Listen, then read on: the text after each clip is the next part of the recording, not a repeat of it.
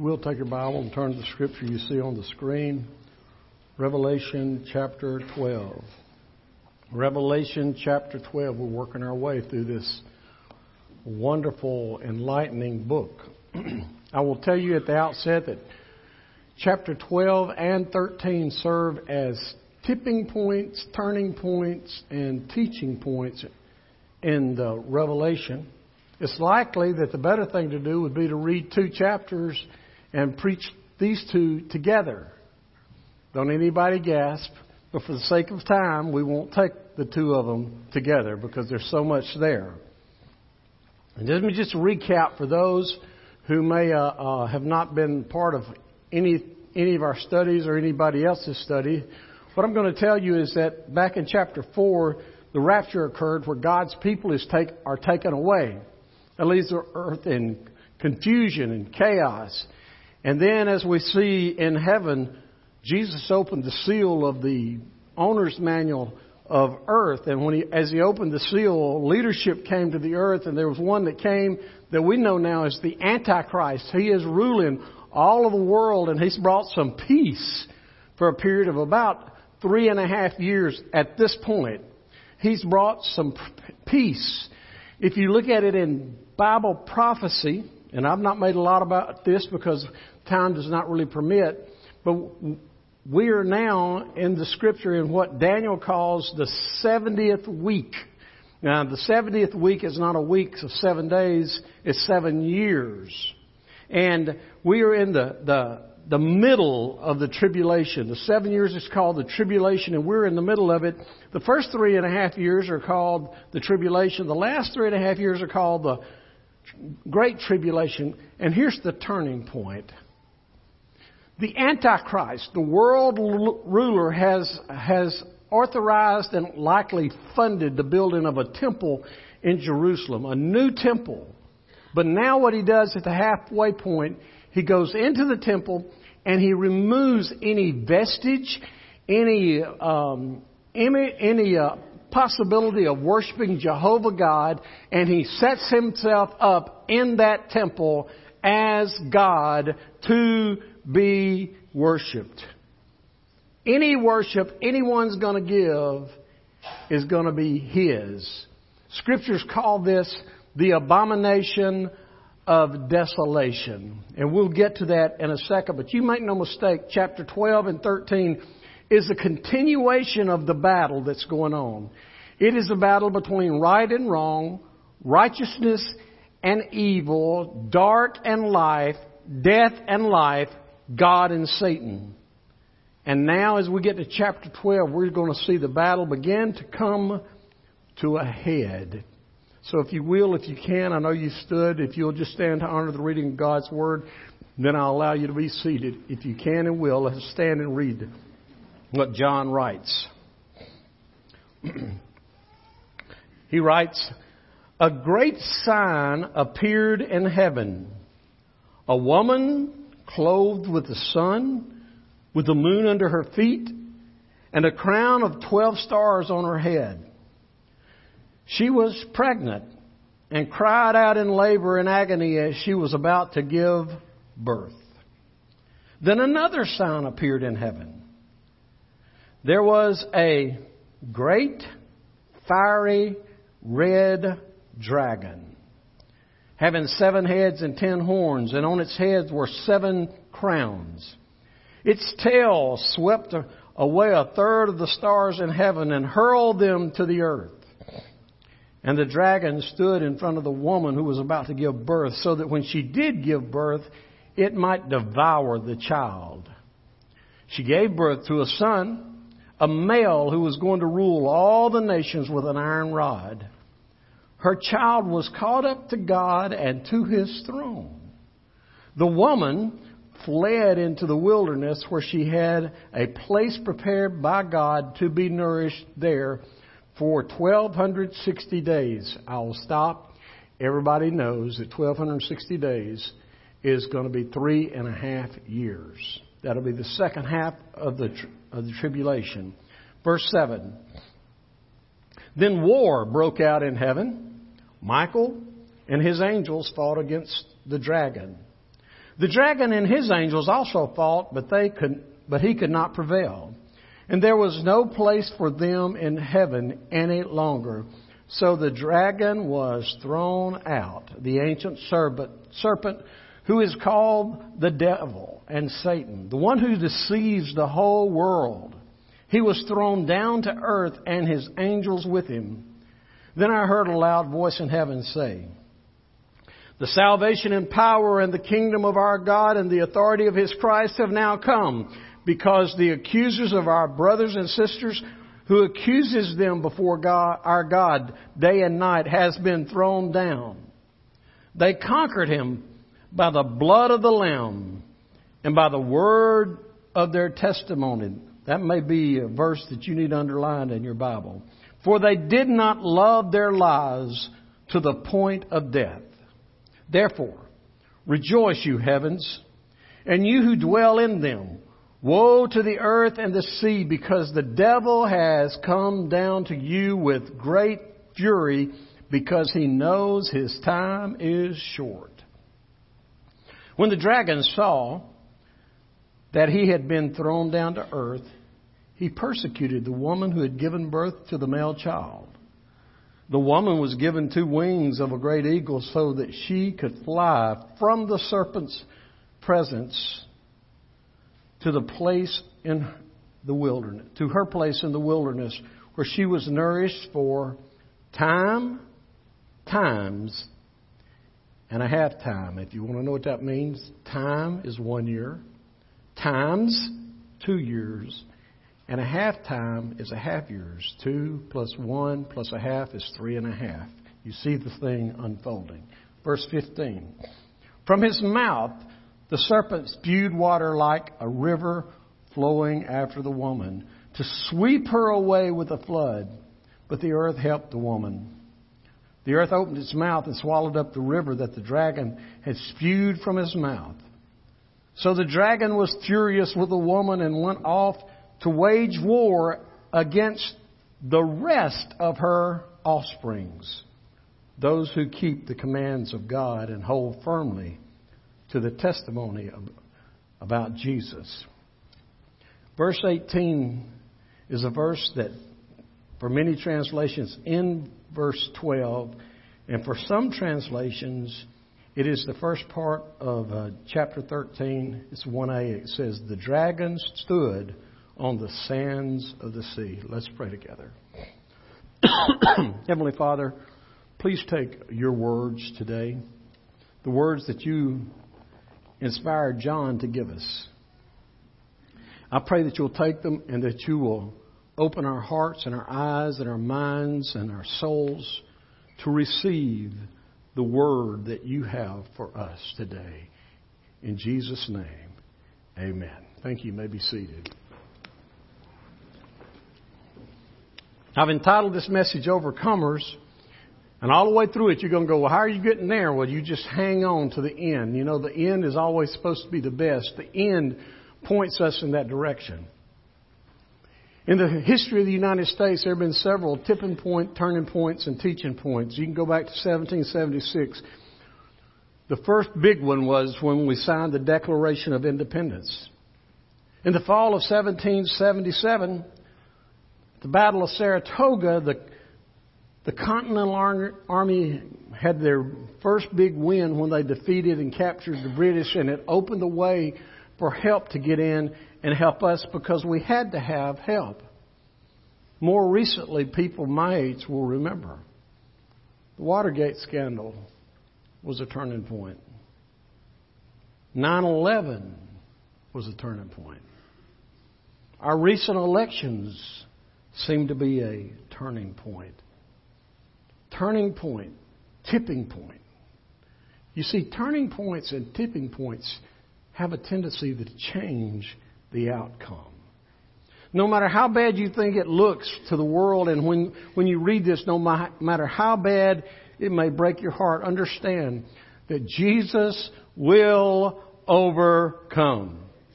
Jesus wins, and because He wins, His redeemed will win. That means if you know Him in a personal way. That doesn't mean if you're just a church member. That doesn't just mean if you come on Sunday morning. That doesn't mean if you do good to people. It means His redeemed are going to overcome with Him.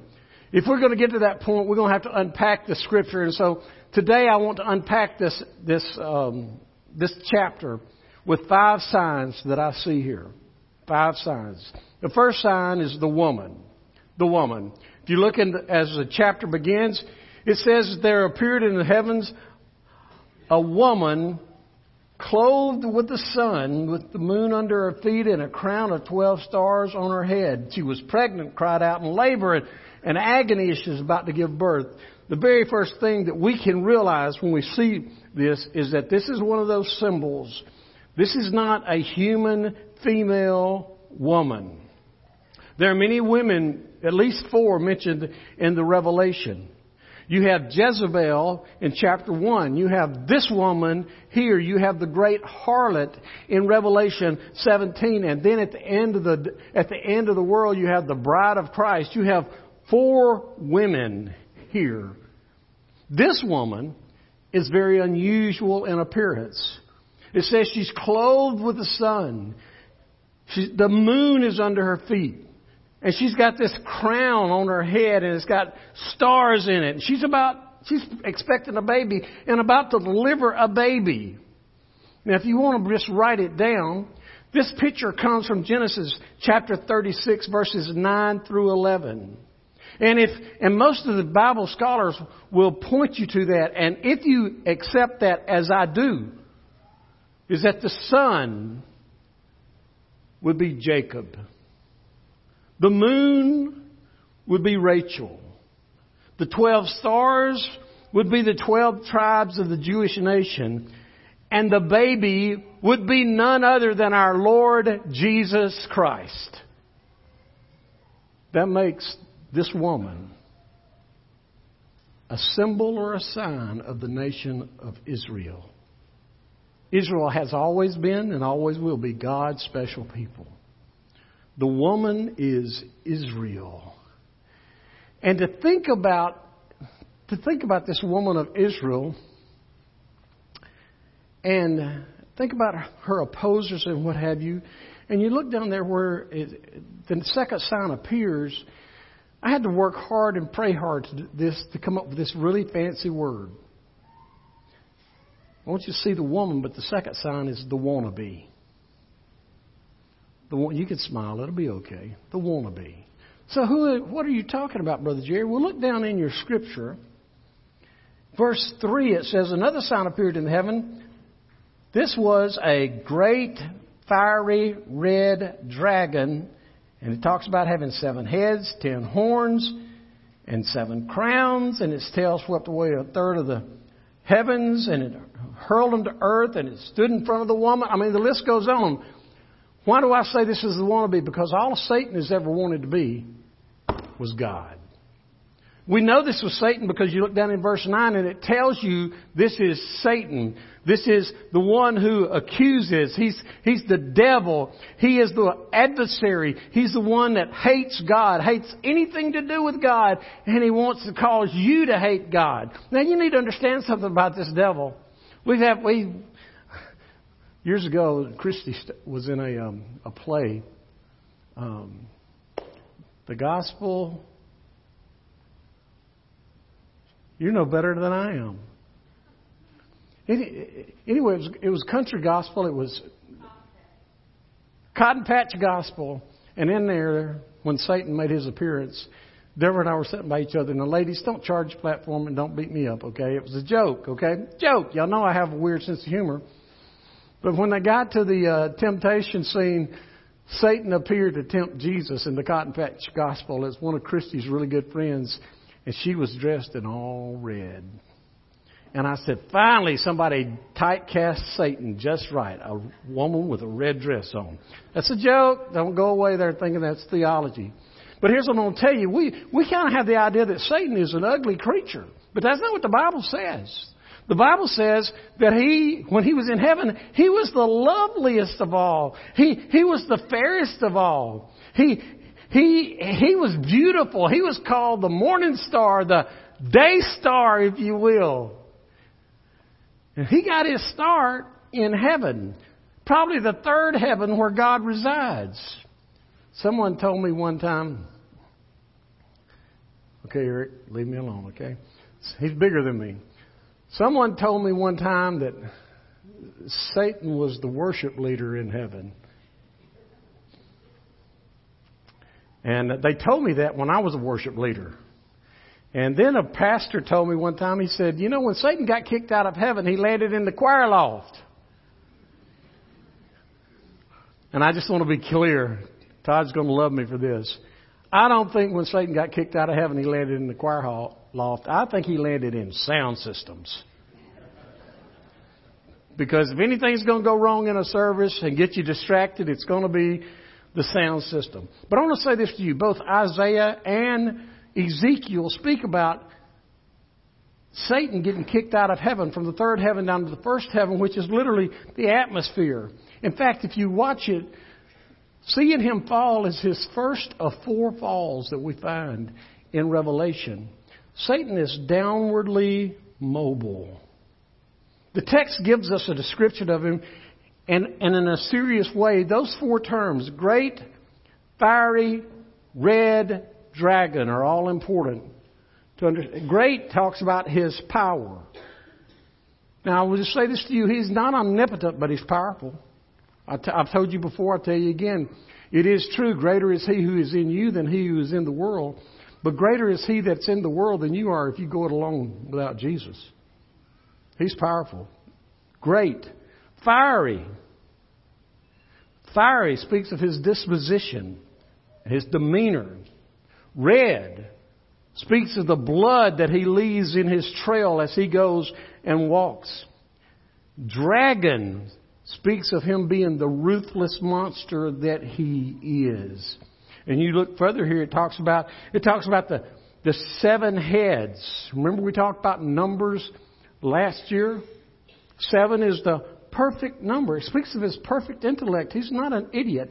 He's not omniscient, but he is smart. And then, and then it talks about his, not just his seven heads, but it speaks of his ten horns, and it talks about his power. Ten, if you remember, is fullness or completeness. He has full power. He has complete power. He's not omnipotent, but he's powerful. And then the seven crowns back to the completeness. Note his earthly authority. And then it tells us, verse 4, it says, uh, his tail swept away a third of the stars in heaven and hurled them to the earth. That speaks of when he deceived a third of the angels in heaven. You can go back to the Old Testament and read. He, he influenced. He is this savvy, good looking, probably talented angel. And he exerted influence over the angels, and a third of them followed him and ultimately got kicked out of heaven with him. Now, the picture here is him, this great fiery red dragon, standing in front of this woman who is about to deliver a child so he can devour her son. And, and we could just go on and, and let me just pause there to say this. That shouldn't surprise you. Through Israel was coming the Savior of the world. And Satan is there to try to thwart it. You know, Satan's tried to do that ever since the beginning of time. When Adam and Eve had Abel, he was going to be the lineage for the Israelite people and thus for the Messiah. Cain killed Abel. Satan had him killed. So God gave him Seth. You move a little further over into the Exodus. When it was time for a deliverer in Egypt, Satan influenced Pharaoh to kill all the babies, two years and younger, try to get rid of the Messiah, try to get rid of the deliverer. And then you surely can't forget, I mean, these are just three illustrations you can't forget in the Gospels. When Jesus was born, is that Herod tried to kill Jesus as a baby. He tried all he could. He killed two. I mean, can you imagine how much blood has been spilled in the name of Satan trying to kill the deliverer? And yet Satan failed in his scheme. In fact, if you get up into verse 5, it's, it's a couple of things together. Verse 5, she gave birth to a son, a male who's going to rule all the nation with an iron hand, iron rod. That is going back to the church age, before the church age when Jesus was born, and now you go back into the present time, but her church, her child was caught up to God and his throne. It appears that between those two sentences that the big jump in time frame. Because here's what's happening. when the abomination of desolation, I mentioned that a while ago, at the midway point, at the midway point, Satan is still trying to combat God. He's still trying to, to, to take all people into the lake of fire with him. And, and, at, and at that point, middle of the, middle of the tribulation, when he thinks he has enough authority to, to influence people, he sets himself up in the temple. Now, in case you haven't read about the abomination of desolation, you think, Brother Jerry, where'd you get that? You can go back to Daniel 9, Daniel prophesies about it. You can go to Matthew 24. Jesus teaches about it. Uh, Paul tells the Thessalonians about it somewhat in Second Thessalonians chapter 2. And then we know about it here in the Revelation. You see, the truth is, is that when Satan thinks he's getting close, God provides a way out for the country. May I say this to you? Brothers and sisters, teenagers, when Satan thinks he's got you, if you'll lean on the Lord, he'll give you a way out. He'll give you a way of escape. Here it says they had wings like eagles. There are people who, who believe they know where, where the country of Israel goes, where the nation of Israel goes. When Satan gets hot on their trails, it's a place called Selah. It's a Hebrew word for rock. People, uh, smarter than me think they know where it is, and there's only one way in and out, and and that Satan will not be able to find them. And that country, Israel, will go there and be protected to the end of the tribulation. The wannabe, he wants to be God. You know what? I've encountered some people like that. Hello? Have you? They really think the world revolves around them. One truth that uh, somebody taught me early in my life is that there is a God and you ain't Him. And I'm glad for all kind of reasons. The wannabe. Third thing that I assigned that I'd point you to here is the war in verse 7. The war in verse 7. Now the scene switches from earth to heaven, and it caused some people problems. There's a war in heaven? Come on, Brother Jerry. A war in heaven? Well, here it could be even going back in time to when Satan, instead of it being chronological order, but at some point there was this war in heaven.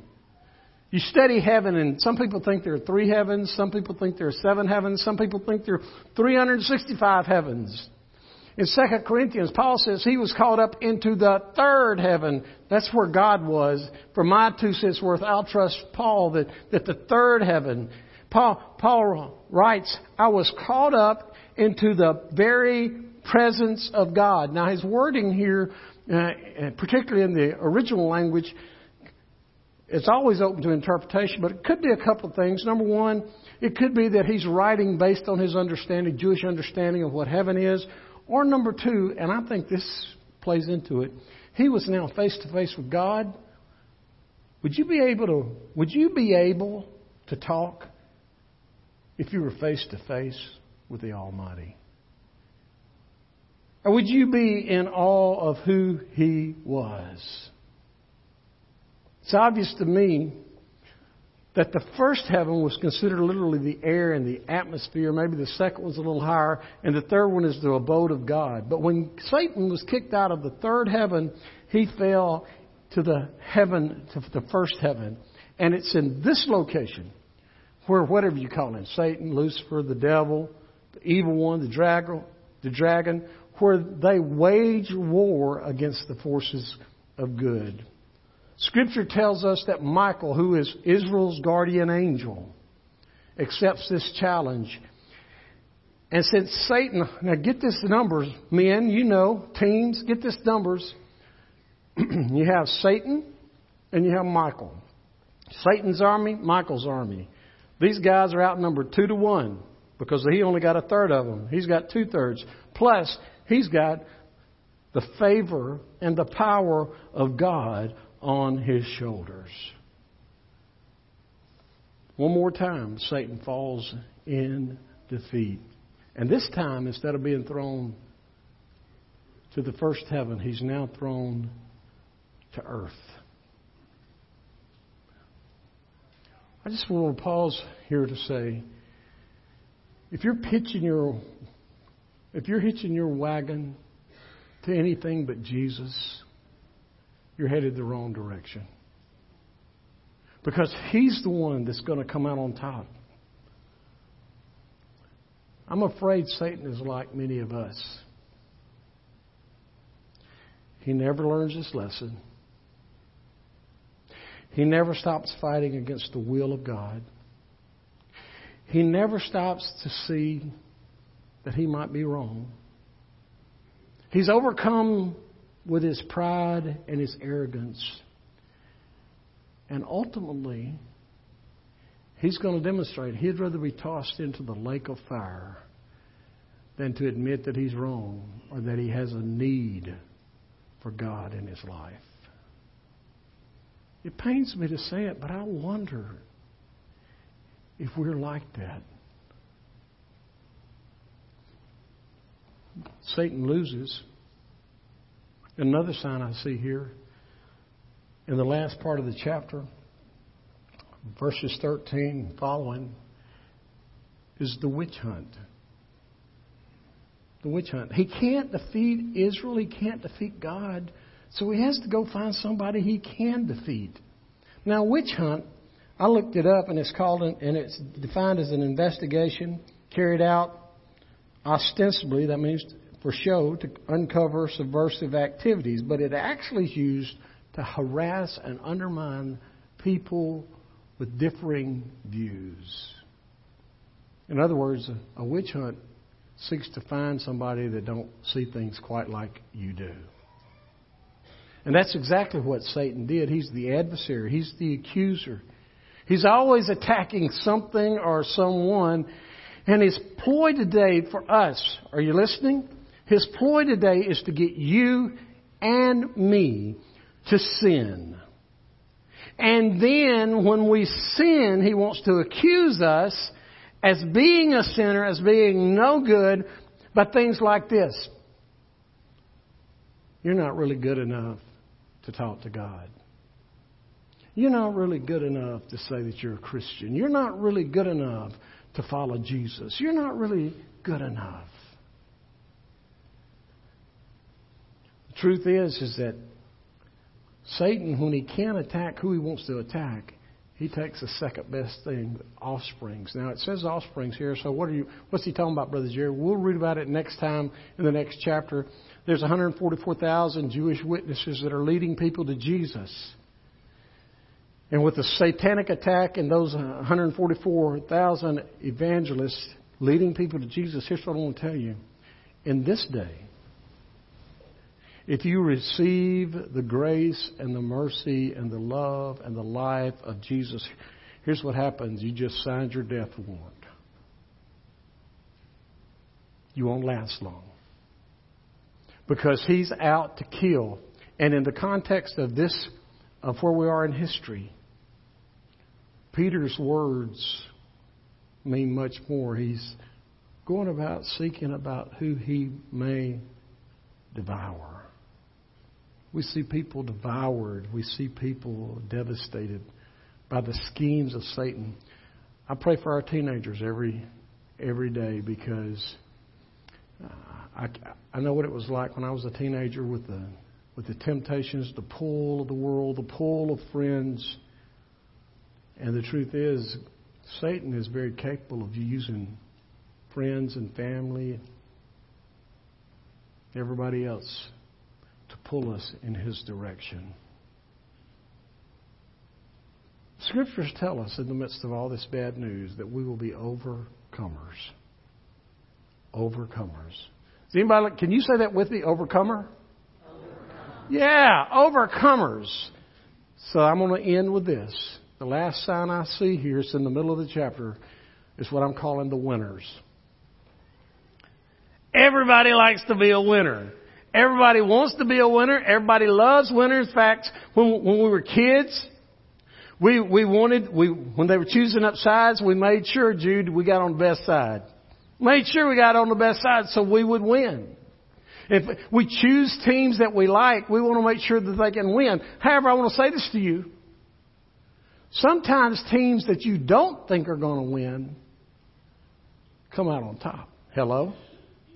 And as of now, people will go, well, well, you don't want to be a Christian because Satan's got the world. Well, listen, the last story has not been told yet.